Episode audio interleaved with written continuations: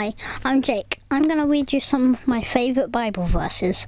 Genesis 1 1. In the beginning, God created the heavens and the earth. Numbers 6 24. The Lord bless you and keep you.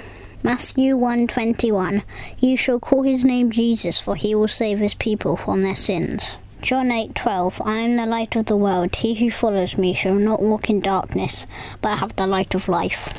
John 1:29 Behold the lamb of God who takes away the sin of the world. Romans 6:23 For the wages of sin is death but the gift of God is an eternal life in Jesus Christ our Lord. John 3:16 For God so loved the world that he gave his only begotten son that whoever believes in him should not perish but have everlasting life. Romans 5:8 But God demonstrates his own love towards us in that while we are still sinners Christ died for us. Ephesians 2 8.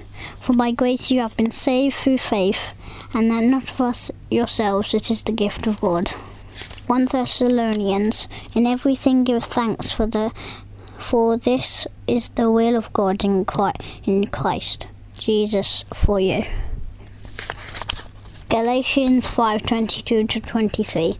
But the fruit of the spirit is love, joy, peace, long-suffering, kindness, goodness, faithfulness, gentleness, self-control. Hebrews 11:1. Now faith is the substance of things hoped for, the evidence of things not seen. Thanks for listening. Don't forget to visit my dad's website www thomasfretwell.com.